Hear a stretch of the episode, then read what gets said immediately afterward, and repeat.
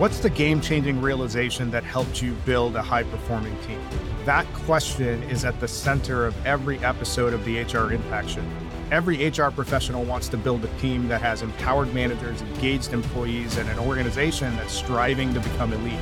The challenge is that you're often told to do more with less. We're going to fix that. Every week, we will feature executive and senior HR leaders from across the country, and they will share with us their actionable insights and best practices that can help empower you to create an engaged elite workforce. Here's the show. Thanks for joining us today on the HR Impact Show. I am your friendly neighborhood talent strategy nerd, Dr. Jim. And today we're going to learn why feedback can't be a point in time event it's got to be something that's embedded in all areas of your organization.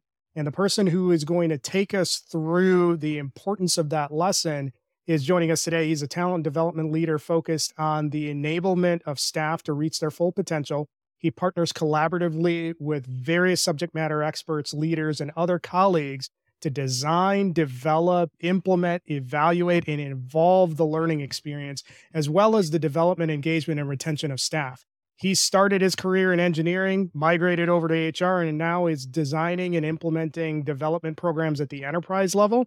And if that wasn't enough, he has recently been awarded the 2022 Gold Stevie Award for L&D Professional of the Year, the 2023 Bronze Stevie Award for L&D Professional, and has been accepted as an advisory board member to the University of Colorado's Leeds School of Business Customer Experience Certification Program. Eric Kauffmann, welcome to the show. Hey, Dr. Jim. Nice to be here. I think we're going to cover a lot of ground. What did I miss in the intro that you feel is important for the listeners to know about you? I think it's important to understand that one of the key takeaways that I pride myself on in, in my role over the last five ten years is connecting with all audiences, all levels of an organization. And so that's going to be a key theme here in our discussion today. Why is it important to engage at all levels of the organization whenever you're trying to be effective in building high performance teams? I think at the crux of it, it's building trust and having that candid openness and the connections with all levels of the organization helps to build out not just the relationships, it helps to build out being able to connect, being able to get buy-in from all of the staff members to be able to support me in, in the work that I do. The things that I do at this at any organization, they require this subject matter expert. They require partnerships of the boots on the ground, all our staff, but they also require that leadership drive. And so eh, being able to connect up and down throughout the organization is so important. And without that, I don't think I'd be successful in what I do.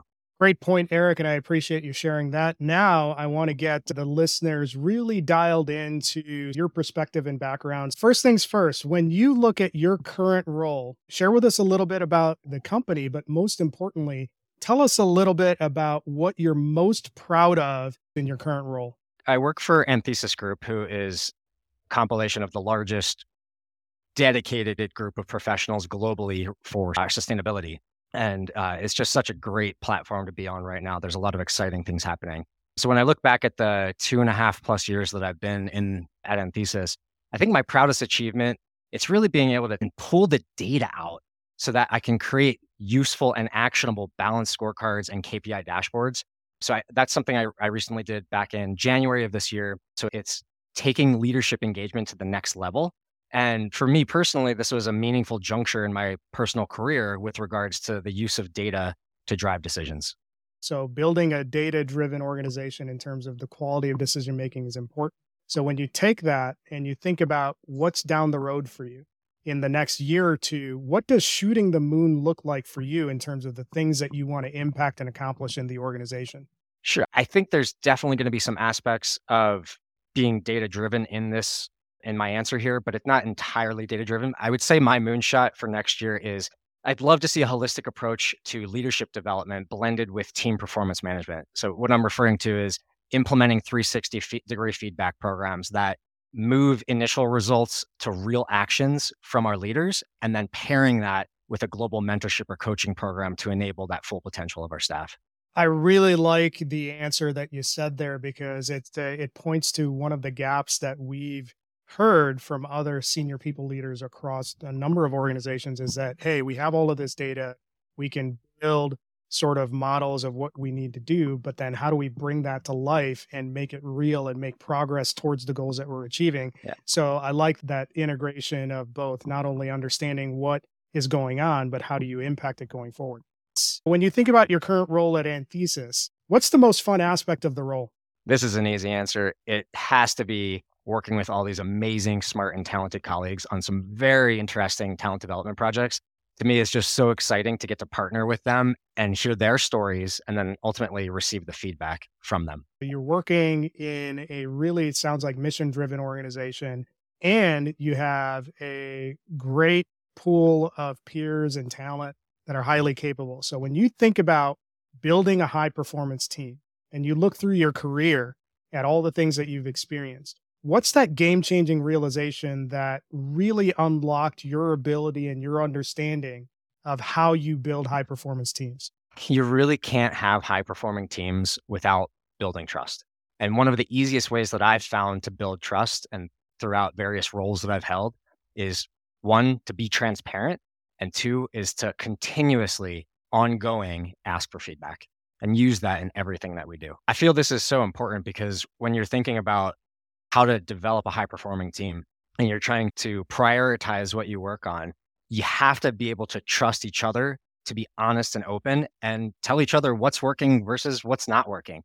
And that's where the feedback loop comes into play. I've seen this play out in literally everything that I do from anywhere from employee engagement surveys to post training surveys to developing a new career journey framework. It all starts with having the trust and continuously asking for the feedback. And from what I've seen, it, it gets the employees to feel like they're already bought in because they're the ones that are helping you get to the answer. There's a lot of different directions that we can go with that conversation, but I'm going to pull on two of the major threads that you just hinted at. One was trust, and the other one was ongoing communication as a habit that you build. I'd like you to tie that together in the context of where many people in organizations struggle with that feedback culture, the communication culture. Why is the concept of on demand feedback, repetition, why is that important Let's go back to 2013 to, to answer that question. So, Harvard Business Review put some research, and what they found was that the best way to drive a high performing team was to build trust through feedback me- mechanisms. And specifically, it was a five to one ratio. And what I mean by five to one ratio is they found that the highest performing teams were giving five positive feedback items for every one constructive or negative feedback item, an area of improvement. And that's really important to, to note that the five. So you, you should be always giving thanks and, say, and, and sharing what somebody did well. And that gets a little bit of brain science here, but it gets the dopamine flowing in the brain. That's where um, you want to repeat those great actions.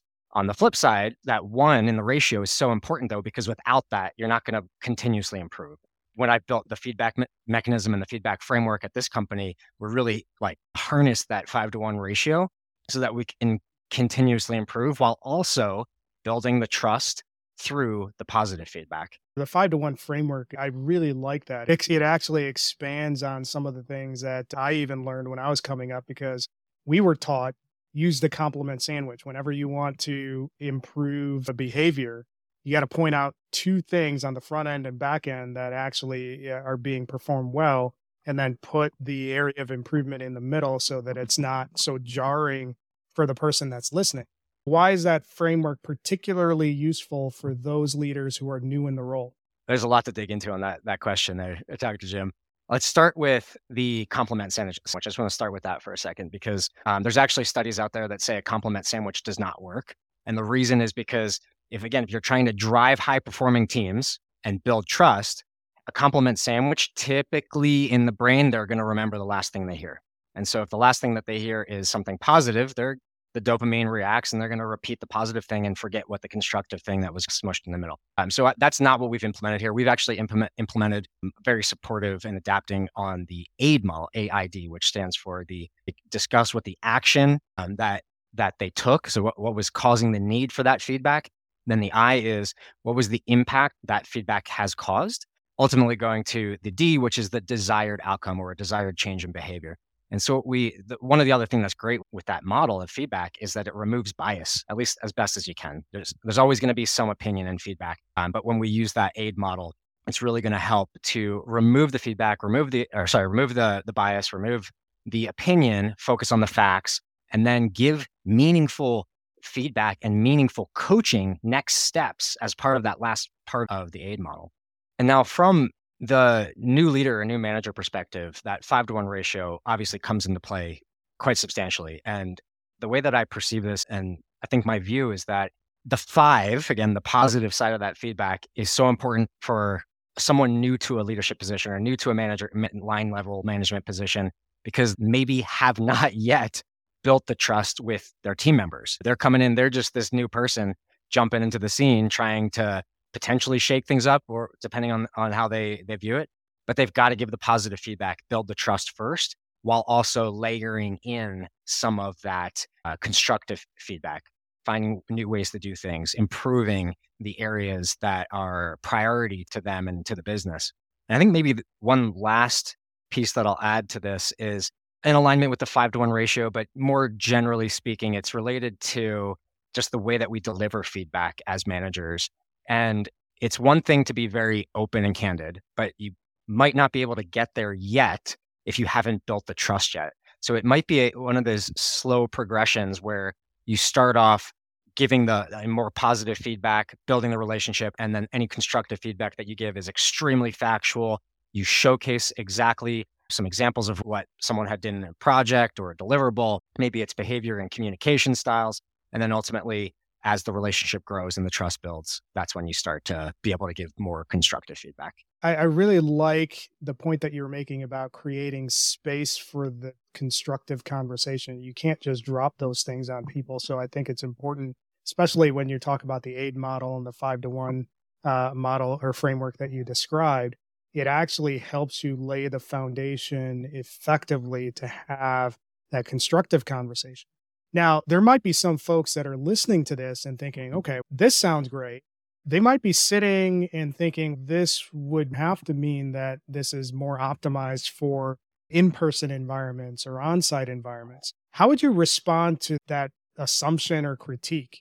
My gut reaction is that nothing's impossible especially with the technology that we have at our fingertips these days.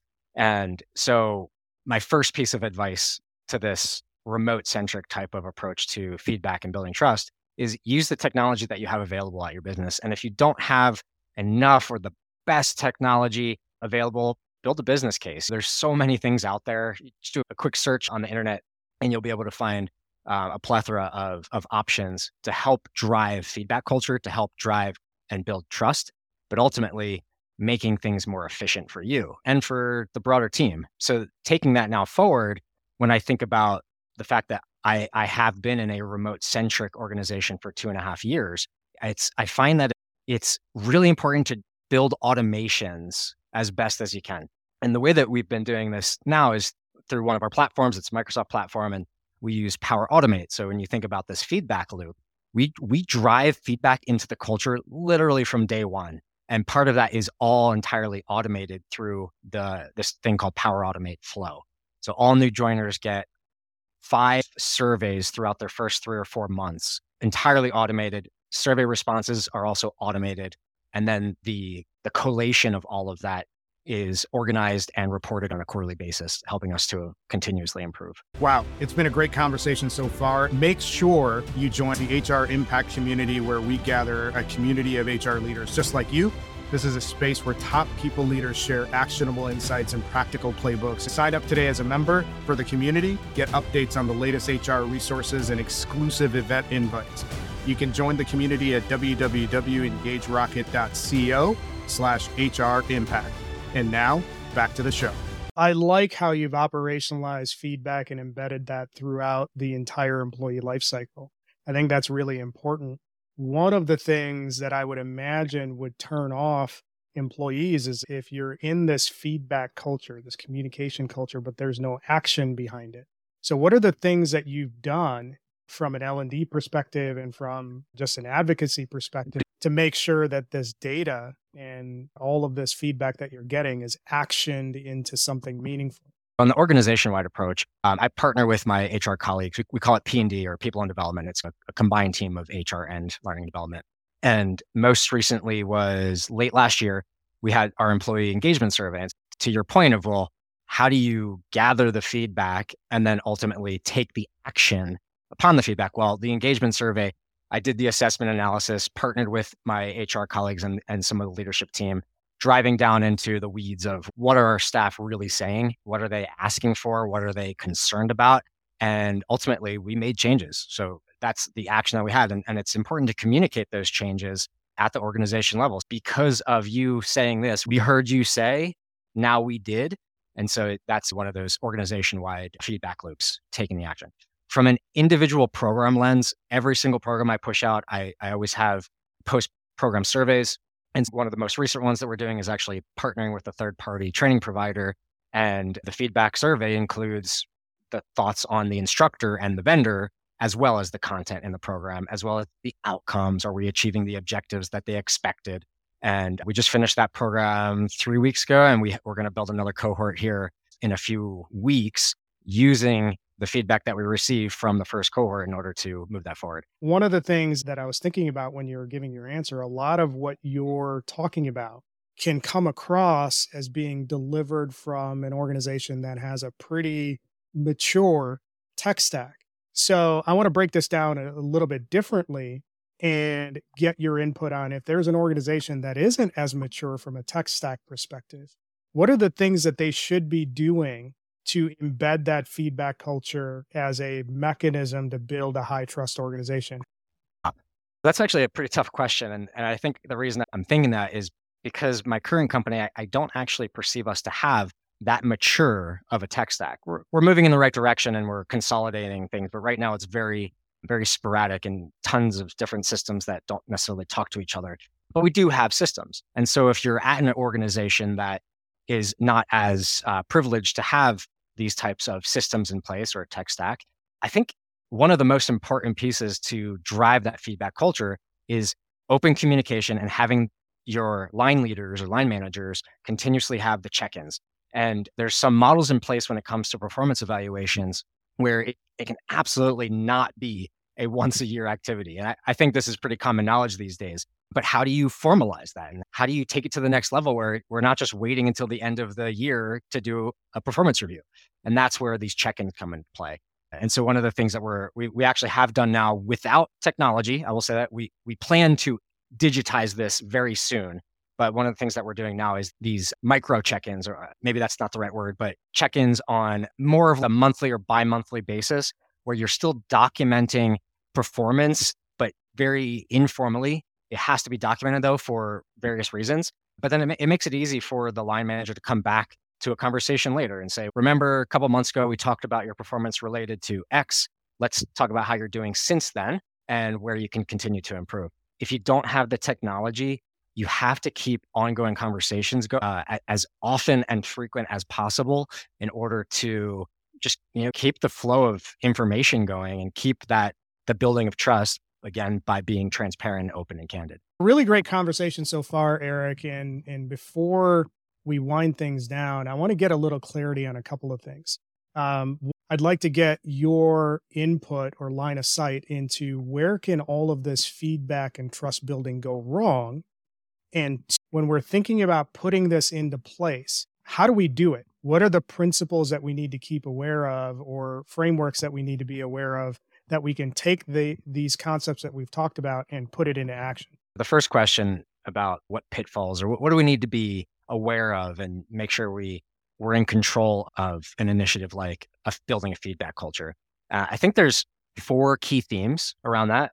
So my first is saying make sure that whatever we develop, whatever we put forward is minimally burdensome. In other words, it shouldn't take people a lot of time. It should not require this massive procedure guide to follow through and, and complete the task. So minimally burdensome. The next is timely. And when I say timely, it's actually dual-fold here. So timely in the sense that you're putting the initiative and you're getting this, you're getting some momentum going at the right point in time for the business ongoing as the business is going, making sure you're not overlapping with too many other initiatives. And timely to the point of when the employee can actually take the action related to the initiative. So for the feedback culture, we ask our team members to ask for feedback amongst their colleagues at a minimum every like every month to two months but that's a minimum again not necessarily best practice but we put some guardrails in place and some recommendations so that they can follow along in the guidance but also they have that autonomy to make their own discretionary decision on when they can ask for feedback maybe the third piece here is when you're building something around feedback culture any program that you want to make sure you don't fall into the uh, potential hole here is making things automated. So I, I, touched on Power Automate earlier, which is a tool that I use for asking for feedback.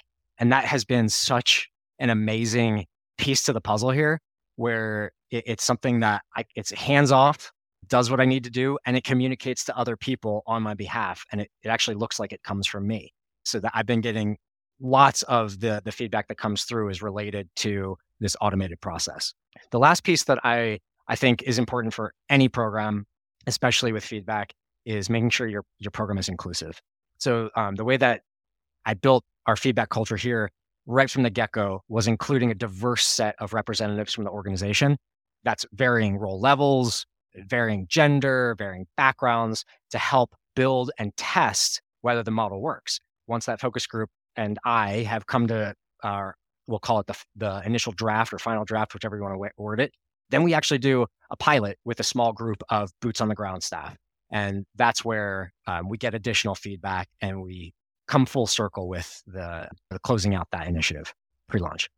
And the, the last thing that I'll add, which is so important, especially at growth organizations, is initiative overload. And so when you think about having a feedback culture at an organization that's growing rapidly, you have to really control how many initiatives are being put out, but understanding when your when your workforce is feeling overwhelmed. And so if you have this great feedback culture, which I feel we are well on our way here at this company, you're going to hear that. And so we have heard that recently, not too long ago, that people are feeling overwhelmed with too many things on their plate from a client workload as well as an internal initiative workload. And that's where you have to be able to flex and be agile with with the initiatives that you're putting out. Eric, really great conversation. The stuff that you're talking about really doesn't lend itself to a 30 minute conversation. It probably should be a 90 minute conversation, but we got actual jobs to do and things like that.